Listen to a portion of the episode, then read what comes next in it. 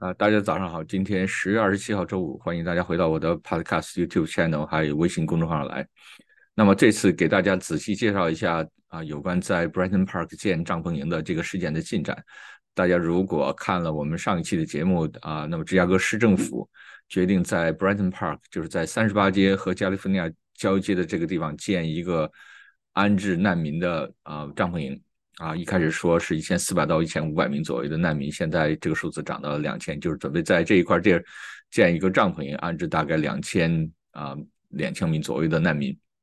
那么在上周和这周，当地的居民啊发起了大规模的抗议，和建筑工地的工人和呃区长和甚至和警察都发生了身体上的冲突。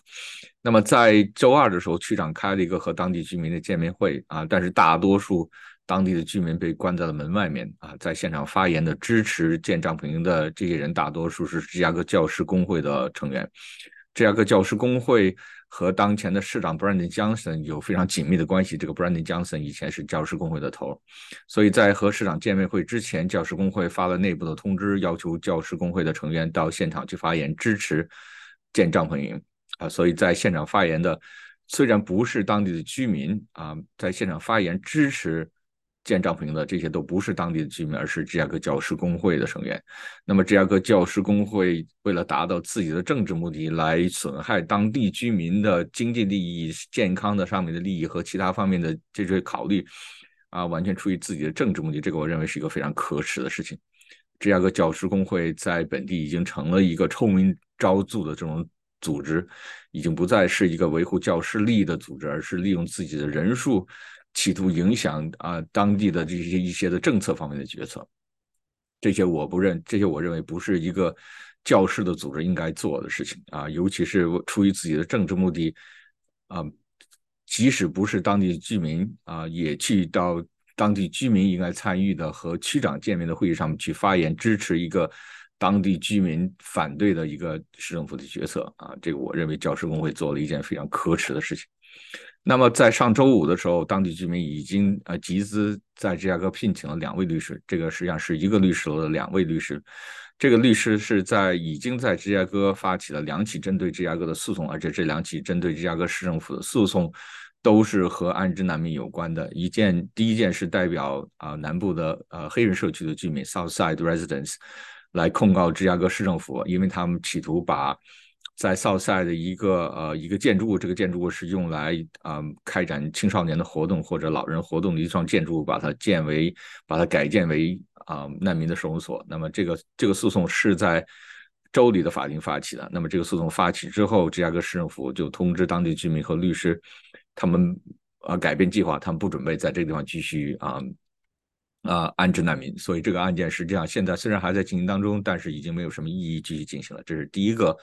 啊，这两位律师发起的案件。那么，这两位律师发起的第二个案件是在联邦法庭发起的，是代表芝加哥 Ukraine Village 的居民发起。因为芝加哥市政府决定在 Ukraine Village 啊，也利用当地的移动空置的建筑物来安置难民。那么，当地居民也是聘请了这两位律师啊。那么，这个案件是在联邦法庭发起的啊。联邦法庭发起这个案件，很不幸在周一的时候被联邦法官驳回了。那么，联邦法官驳回的理由是当地居民没有 standing。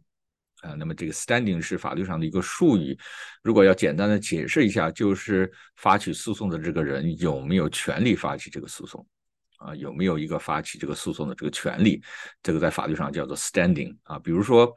啊，我的邻居和和他的这个 contractor 和他维修的房子发生了合同上的纠纷，双方有合同上经济纠纷，我的邻居是可以发起一个诉讼来告啊建筑工人或者是和他给他工作的这些工人。但是我是没有权利代表我的邻居去告给他干活的人啊，因为我和这些干活的人没有直接的关系。那么我在发起这个诉讼的时候，这个诉讼就会驳回呢？驳回的理由就是我是没有 standing 啊，我没有发起这项诉讼的权利。那么联邦法官在驳回 Ukraine Village 居民的这项诉讼的时候所采用的理由就是说，Ukraine Village 居民是没有 standing 的。啊，那么在联邦法庭这个诉讼里面，有一项是 zoning code 的 violation，就是这个建筑物是不能住人的，就是根据芝加哥市政府自己的规定，这项建筑物是不能住人的。啊，那么啊，当地居民在发起诉讼中间有一项诉讼的理由就是 zoning code violation，但是这个 zoning code violation 谁可以去执法？就是谁可以针对啊当地市政府的 zoning code violation 去去追究这件事情？通常都是市政府啊的执法机构来针对居民来执法，就是你做了一项。啊，事情违反了 zoning code violation，那么市政府会来执法，没有居居民没有权利自己去执法，或居民没有权利去针对市政府所做的违反 zoning code 的这些行为来来进行执法。所以，为什么联邦法官说当地居民发起的针对 zoning code violation 这个诉讼？是没有 standing，就是他们没有权利发起诉讼的。但联邦法官的这个决定，我个人认为是有一点偏差的，因为在诉讼里面还包括了我们说的 public nuisance。这个 nuisance 就是这项工程对当地居民造成的在生活上的骚扰啊。这个 nuisance 这个字，你可以把它理解成骚扰。那么从这个 public nuisance 这个的角度来讲，当地的居民是有权利发起这个诉讼，所以他们是有 standing 的啊。那么现在这个两个律师准备在。啊，联邦法庭啊，再交一个动议，要求法官重新考虑他的决定啊。这是啊第二个针对芝加哥市政府发起的有关移民安置的案件。那么在上个周五的时候，当地居民已经在 Brandon Park 的居民已经集资聘请了这两位律师，在啊帮助 Brenton Park 的居民再发起一个诉讼，也是针对芝加哥市政府的要求。芝加哥市政府在 Brenton Park 这个地方现在正在进。正在进行啊动工的这个帐篷营，要求啊律师帮助他们找申请到一个限制令。那么这个限制令可以要求芝加哥市政府停工。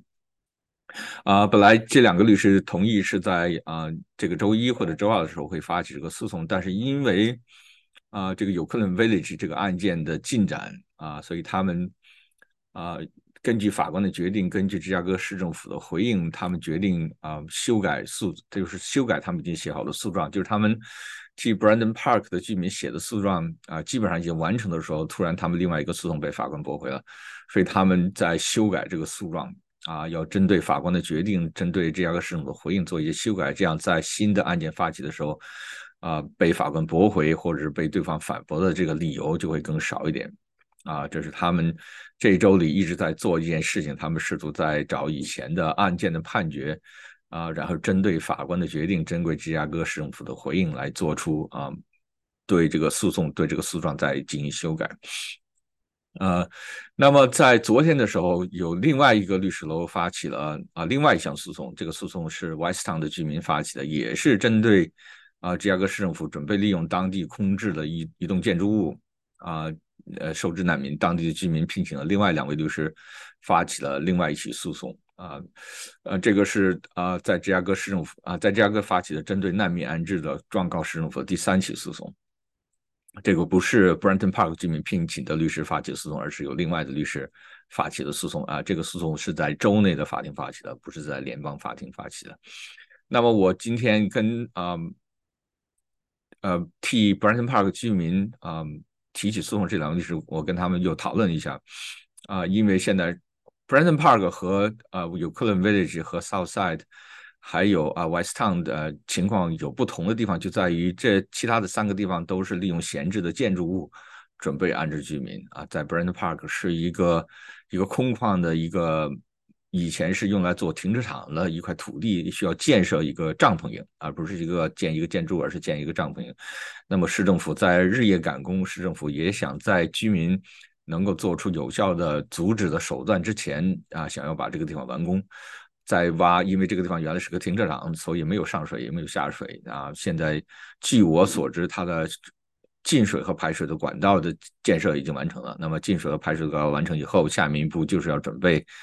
建设搭建这个帐篷啊，所以我今天和这两位律律师又交流了一下。我说我们的呃现在这个情况和其他地方情况不太一样，就是我们有一个非常紧迫的要求，要求这个帐篷营在彻底完工之前啊，要求和法官做一个紧急的听证，要求法官下令禁止啊继续进行啊帐篷营的建设啊。那么这两个律师现在给我的回应是，他们准备今天周五的时候。把诉状交上去，诉状交上去以后被法庭接受以后，可以立刻要求一个合法官的听证。那么，如果今天能够把这个诉状交上去以后，最早能够得到啊听证的时间就是下周一或者下周二了。所以这个时间啊，还是会拖延一点，因为市政府啊白天晚上的周末的一直都在不停的开工啊，所以我们现在没有更多的办法。有的时候这个律师和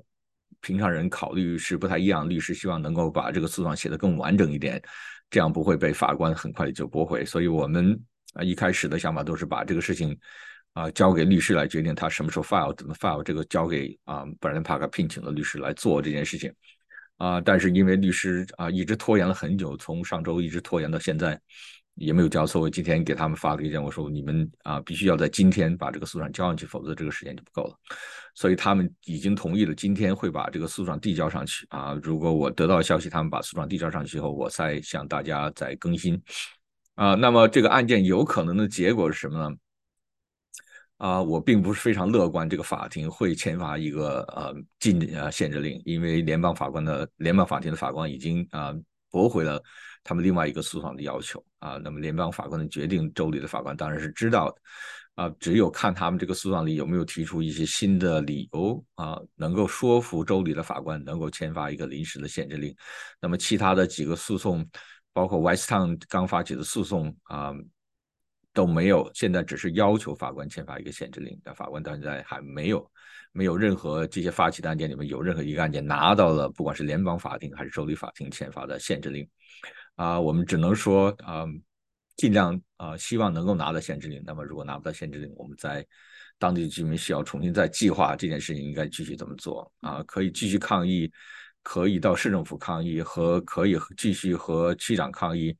啊，有的人提到了环境检测的问题，就是这个地方原来是实际上是一个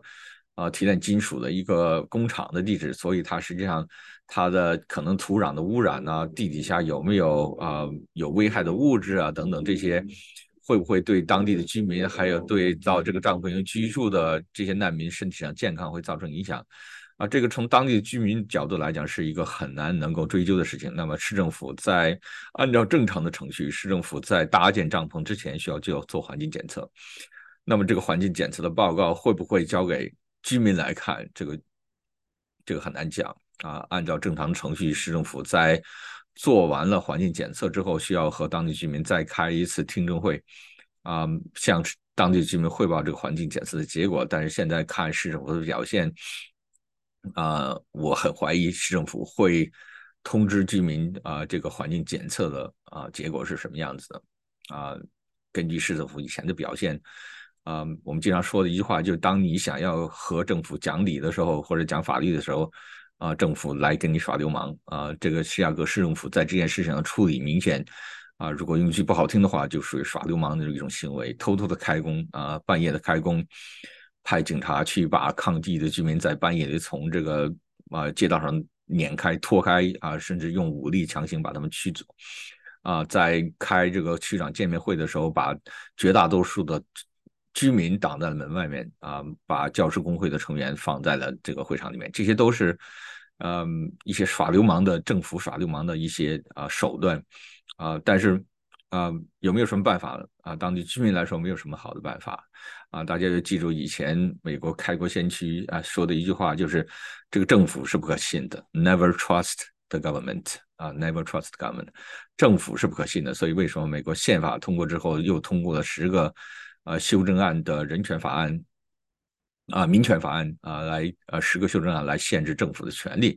就是因为。呃，美国开国先驱就已经意识到政府是不可信的。当你赋予了某些人一些权利的时候，这些权利就会被滥用。比如说，现在这个市长 Brandy Johnson 就在滥用他手里的权利，包括明目张胆违反租赁扣的要求，违反这个健康的要求，啊，违反通知居民的等等的各种各样的要求，啊，利用自己手里的权利，企图来啊，在芝加哥各个地方安置这些。啊，进来的这些难民啊，这些都是我认为都是政府耍流氓的一些手段。啊，那么呃，还是一样的，跟大家建议，在当地抗议的啊居民不要和警察或者市政府的工作人员，甚至当地的工人发生任何身体上的冲突。我们和平抗议啊，我们尽量用合法的手段来解决这个问题啊。等到这个律师一旦把这个诉讼上交上去，我就会和大家更新啊。谢谢大家。